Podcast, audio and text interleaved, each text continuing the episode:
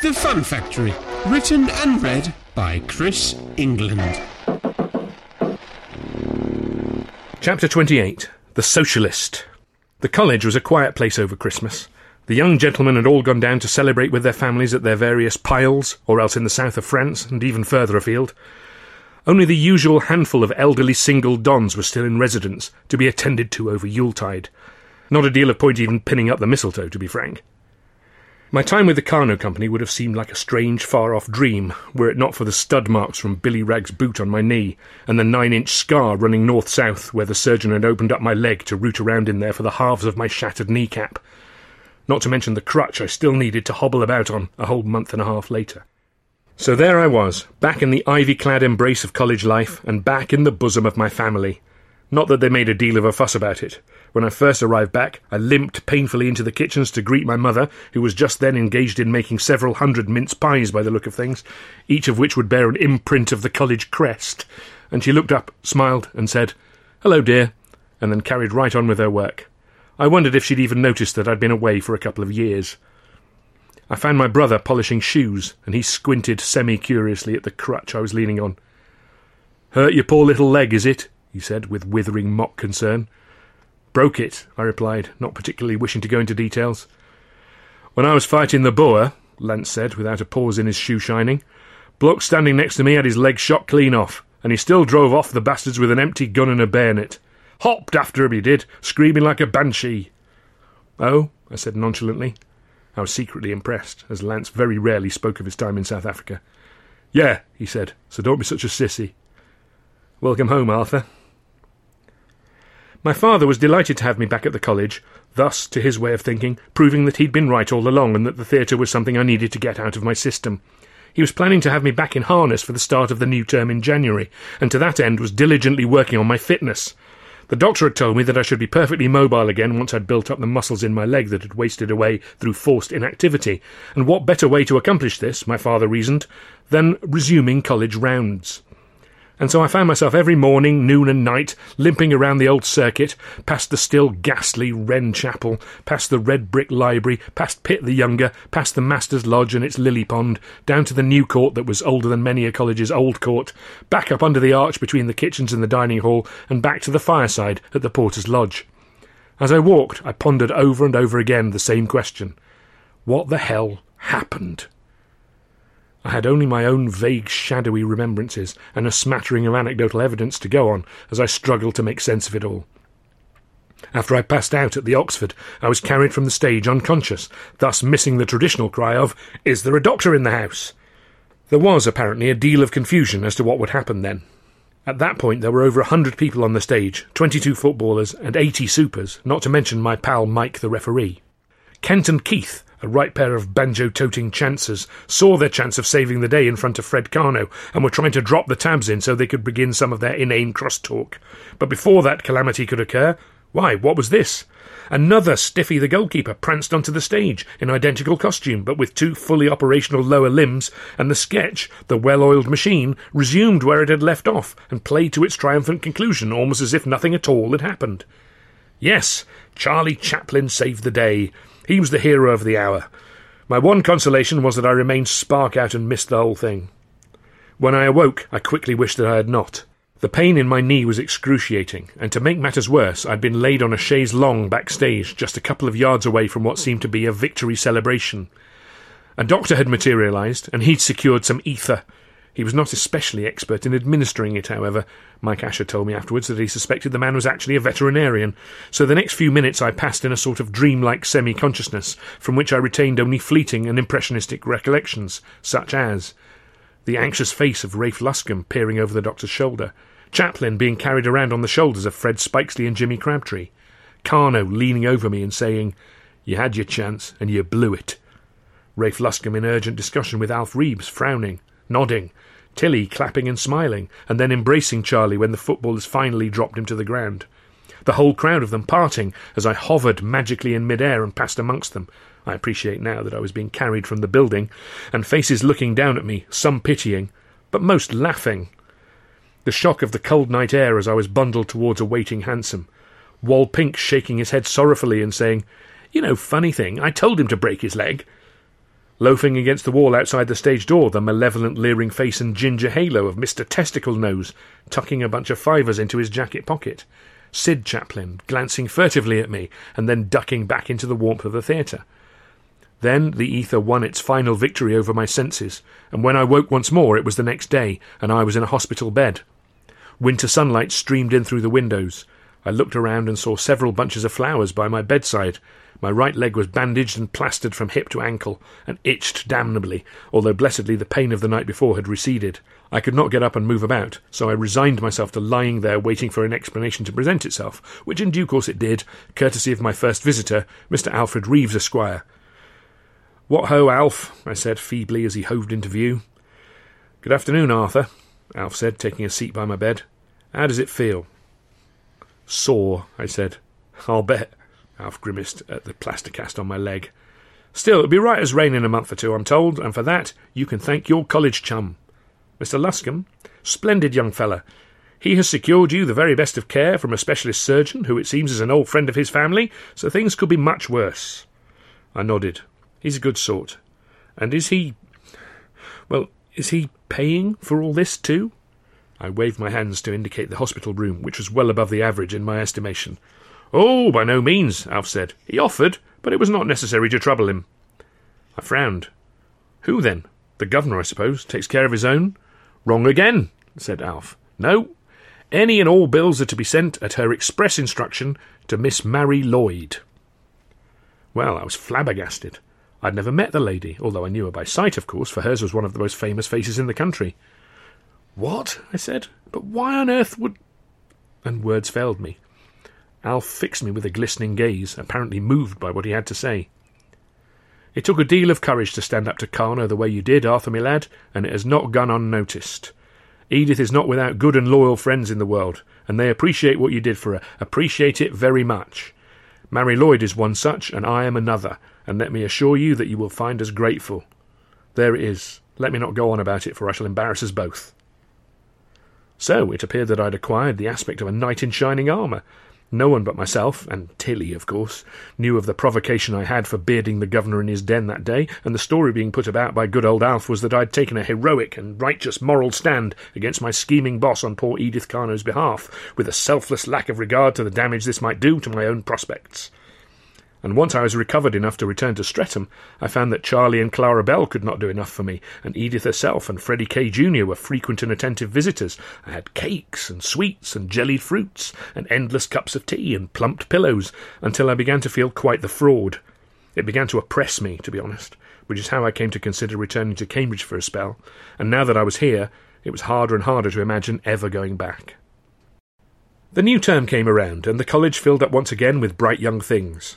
I was finding it easier every day to move around now with the help of a cane from the Porter's Lodge's lost property cupboard, even though the knee still looked like a badly made mailbag, improbably lumpy and haphazardly stitched.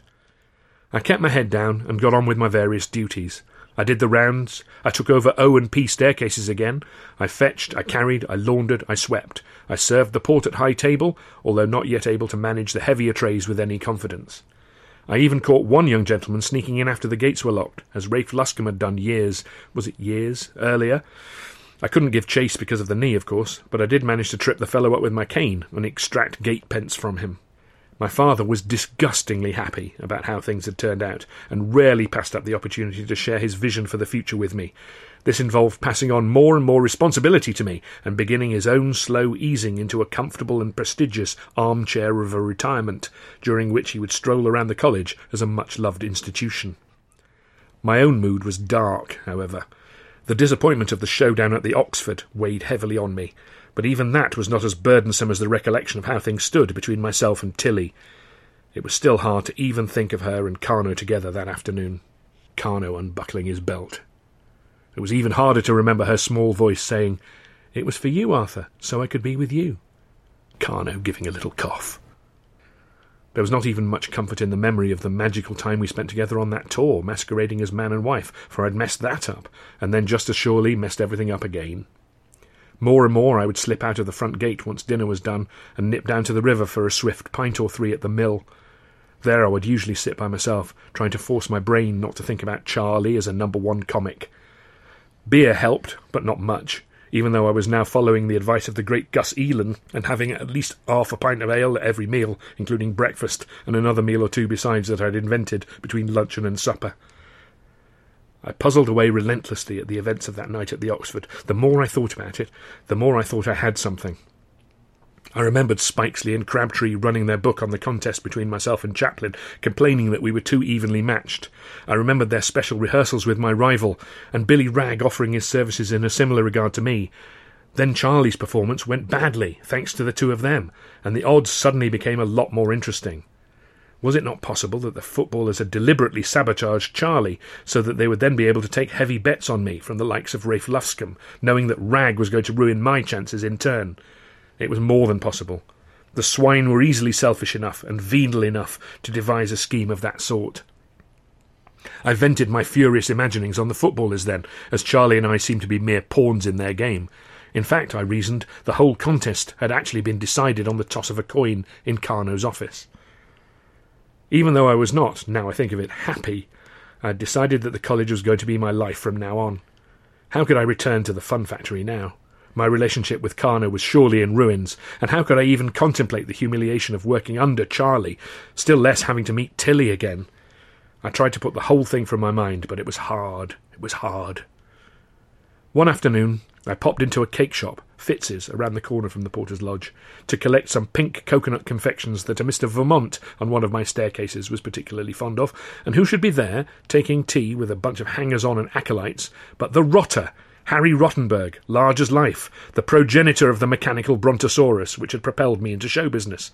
Well, regurgitated me into show business. I could not resist introducing myself. What ho, Rotter? I said at his shoulder. He was in mid anecdote, and turned to see who had dared to interrupt his flow. His florid face clouded as he tried to place me. Dando, I said. The Varsity BC. I turned to his companions while he digested this. I got eaten by a mechanical dinosaur. Marvellous fun. Indeed, indeed, the rotter cried, once the light had dawned, standing to pump my hand warmly. How d'ye do, my dear fellow? How d'ye do? Will you join us? I held up the box of coconut treats by the string and explained that, sadly, I was expected back at the college. Well, look here, you, mu- you absolutely must come to the show. He snapped his fingers at a disciple who fumbled in his coat pocket and came up with a small fly sheet. Tonight we try out my latest. Come and see. And so that night, instead of disappearing down to the pub to wallow in misery and ale as had become my habit, I took myself off to see the show at the New Theatre. It was the first night of a footlights effort, written, naturally, by the rotter himself, a self styled musical satire entitled The Socialist, ridiculing the political ideas being espoused by Mr. Shaw, Mr. Wells, and the Fabian Society. The idea of the piece involved a college succumbing to socialism, with hilarious consequences. The students marked their own examinations and awarded each other firsts. In a society where everyone is equal, you see, what is the point of a second class degree? Now, this show may sound flimsy and insubstantial, but it forcibly reminded me of something else I'd turned my back on. Those footlights boys were not a patch on the fun factory journeymen I'd been used to working with, but watching them made me think of what it was like to be on the stage. It made me think of the power, frankly, and whether I would ever feel anything so intoxicating again. I found I missed it like a physical pain. Then there was the ridiculous play itself, with its Yahboo sucks to the workers. It brought home to me that if I were to continue as I was, as a college servant, then I would always belong to that downtrodden and unregarded class, always be a tugging my forelock, always be serving the port, making the beds, and clearing up after the young gentlemen. Whereas, at the fun factory, it struck me, one man was reckoned superior to another only by virtue of his talents and when we Karno boys were travelling from city to city, peering out of the railway train windows at the factories and cobbled streets where the workers lived, or at the fancier toffs dwellings on the hills, did we really see anywhere we would rather be? We were the chosen ones. We could do the things and go to the places and live the lives they could only dream of. It was useless to dwell on it, though. That part of my life was over. Karno was done with. Comedy was done with, for I could not bear to start from scratch somewhere else or as a solo. Chaplin, our rivalry, was behind me, and Tilly, ah, Tilly, how could I look her in the eye again? Nothing, I thought, would induce me to go within fifty miles of the blasted fun factory ever again. Until, one spring morning, a crisp white envelope arrived at the porter's lodge bearing my name an invitation to a wedding.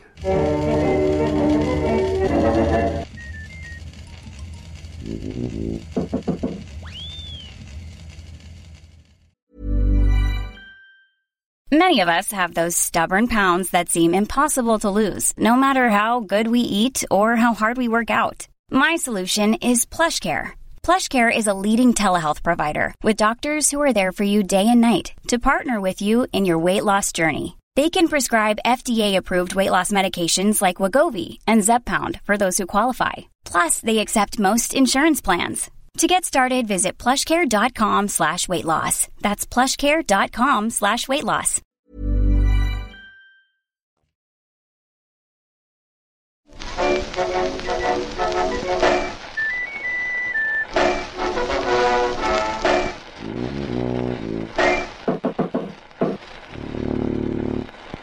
Chapter 29 Let Me Call You Sweetheart. Easter Saturday was a sweltering hot spring day, and I found myself dressed to the nines and crammed into Brompton Oratory, together with the cream of the British Music Hall. As the matrimonials were concluded, I glanced around the assembled crowd and felt the honour of being invited to this gathering, for you could hardly have afforded such a bill unless you were the Royal Command performance itself. The first of those, incidentally, was still a couple of years off, I think I'm right in saying, and Marie Lloyd was not invited to take part. How about that? Too saucy, apparently nor was Fred Karno, the single biggest draw in the world of the music hall, invited to submit a contribution to the entertainment. Marie Lloyd was at this particular do, though, as were George Robey, Gus Elen, Albert Chevalier, and many more, as well as theatre managers and impresarios from across the capital. Alf Reeves was clearly a popular figure on the music hall scene, and there was quite a turnout to celebrate his nuptials. Happy though I was for old Alf, it wasn't my friendship with him that had brought me all the way down from Cambridge. It was his bride, lovely little Amy Minister, who had been on that Mumming Birds tour with me so many months before. She was friendly with Tilly Beckett, you see, and it was the chance of seeing her that had enlivened my every waking moment since the invitation had arrived and had sent me running for the London train at the crack of dawn. The Karno organisation was such a sensitive and hierarchical monster that Alf and Amy had had to restrict their invitations to the top level or else invite absolutely everyone, so only the top number ones were there. Fred Kitchen, Billy Ritchie, Jimmy Russell, and Johnny Doyle were in attendance, and so, sitting together near the front, were Sid and Charlie Chaplin. The whole affair's culminating act of diplomacy was the installation of the governor himself as Alf's best man. Anything else was unthinkable. Karno had been the very soul of generosity, and had not only volunteered the use of the entire fleet of Karno Company omnibuses to transport the assembled multitude to the reception, but had also offered up the fun factory itself to host the occasion. After the nuptials were officially concluded, we spilled out into the sunshine and crammed higgledy-piggledy into the conveyances like a bunch of kids going to the seaside. The non-Karno people were not aware that the lower levels were strictly for the senior performers, of course, so I found myself cheerfully crammed on the open-top deck between the celebrated Mr. Elen and Miss Lloyd, who waved at a few dozen star-spotters on the pavement below. Off we rattled over the river towards Camberwell, and I took the opportunity to introduce myself to the Great Marie. Miss Lloyd, I said, we haven't met, although I have written to you to thank you for your generosity when my knee was broken. I am Arthur Dando. Course you are, the great comedian cried. I recognises you, Arthur, and I recalls your letter. Most gracious it was. I'm very pleased to make your acquaintance at last. Let me say again how grateful I am for your help, I said. It was much appreciated. Well, Marie said, leaning in and confiding in hushed tones, what you did was much appreciated by me and all of Edith's friends, so let's say no more about it. She patted me on the chest in a friendly manner, and I only discovered later that she'd slipped a five pound note into my inside pocket. I did feel something of a fraud, I must confess. Didn't give it back, though. The fun factory was transformed for the reception, with cream coloured ribbons and yellow flowers, and running along the back wall was the big backdrop from the football match, which had been painted over so that the crowd was sporting buttonholes and top hats. I was seated with Edith Karno and her party, next to Freddie and across from Clara and Charlie Bell. They were all delighted to see me and treated me like some kind of martyred hero, which was a little embarrassing. The wedding party processed to the top table, and as they did so, some unseen hand flicked a switch on the big fans so that the arms on the backdrop waved in the air. Nice effect. Alf and Amy made their way to the position of honour, wreathed in smiles. Then came Karno and Maria, who tried to ignore our table completely as they passed. But Karno caught sight of me there and turned to stare, his eyes narrowing in surprise. I stared right back. I didn't work for him any more, and I didn't care what he thought of me. Then came the bridesmaids, two of Amy's sisters, and, my goodness, Tilly Beckett, looking a real picture, with her hair fully restored to its natural golden colour, and her green eyes twinkling with happiness for her friend. I couldn't take my eyes off her.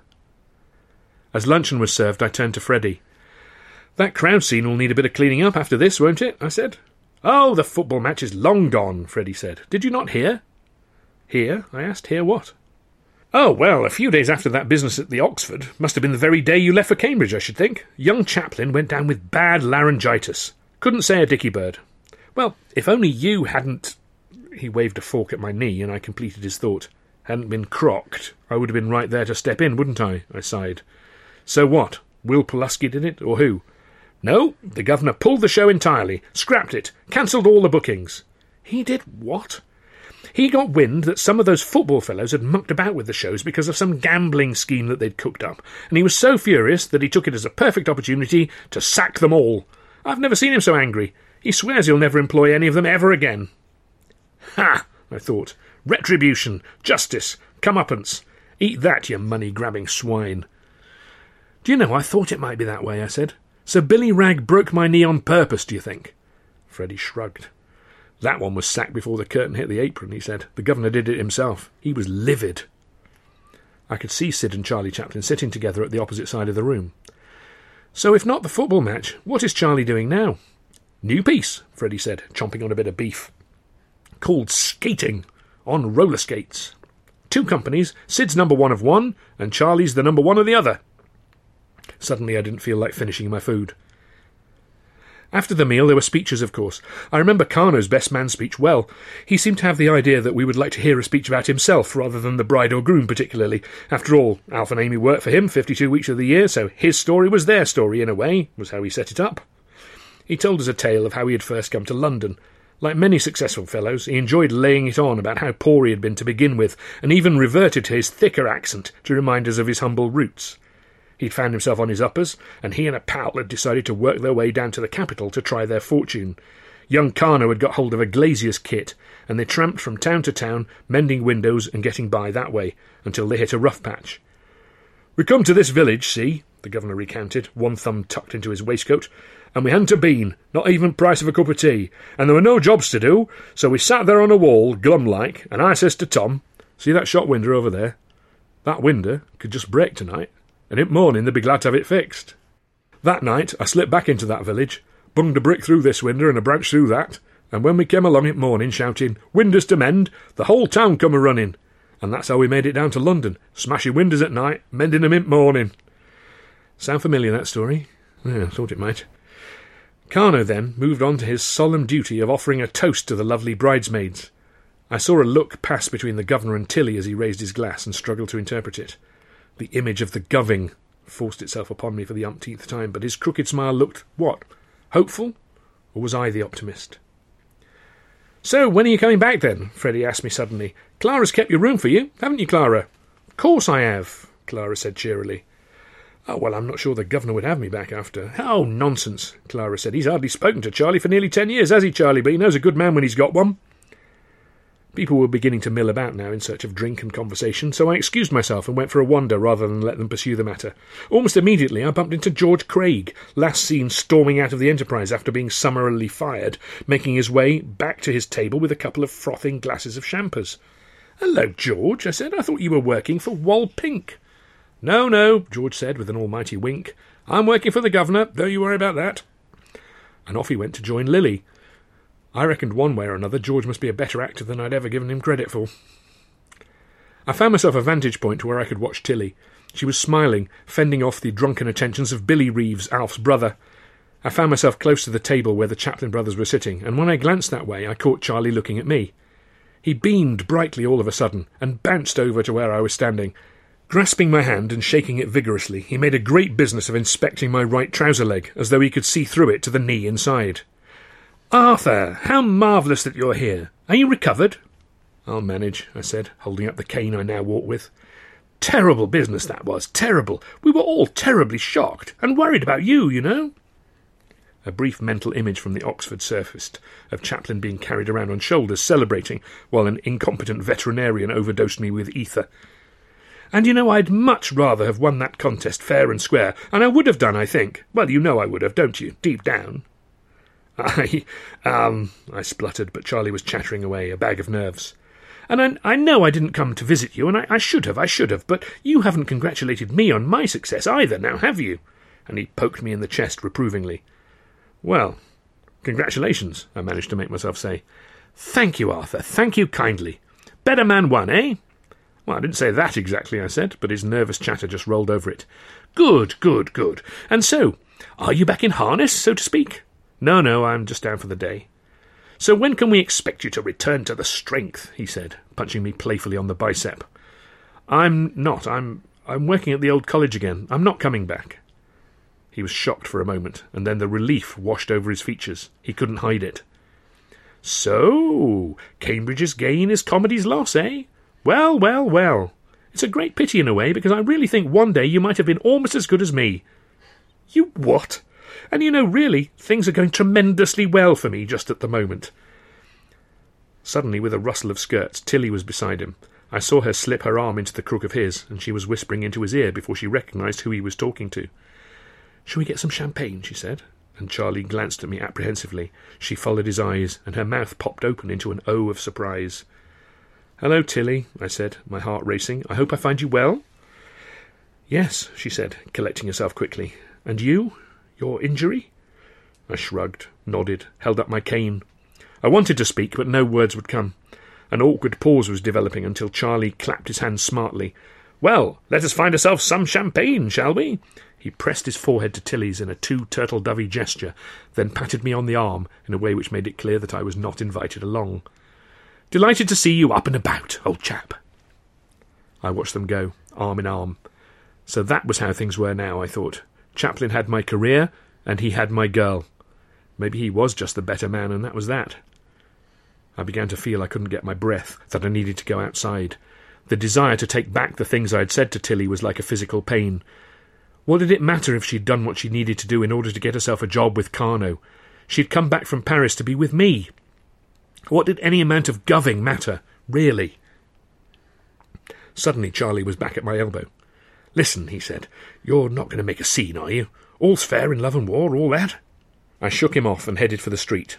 It crossed my bitter mind that I should just tell him about Tilly's audition with Karno, and that such was his romantic inclination to place women upon pedestals that he might then have dropped her at once like a hot coal.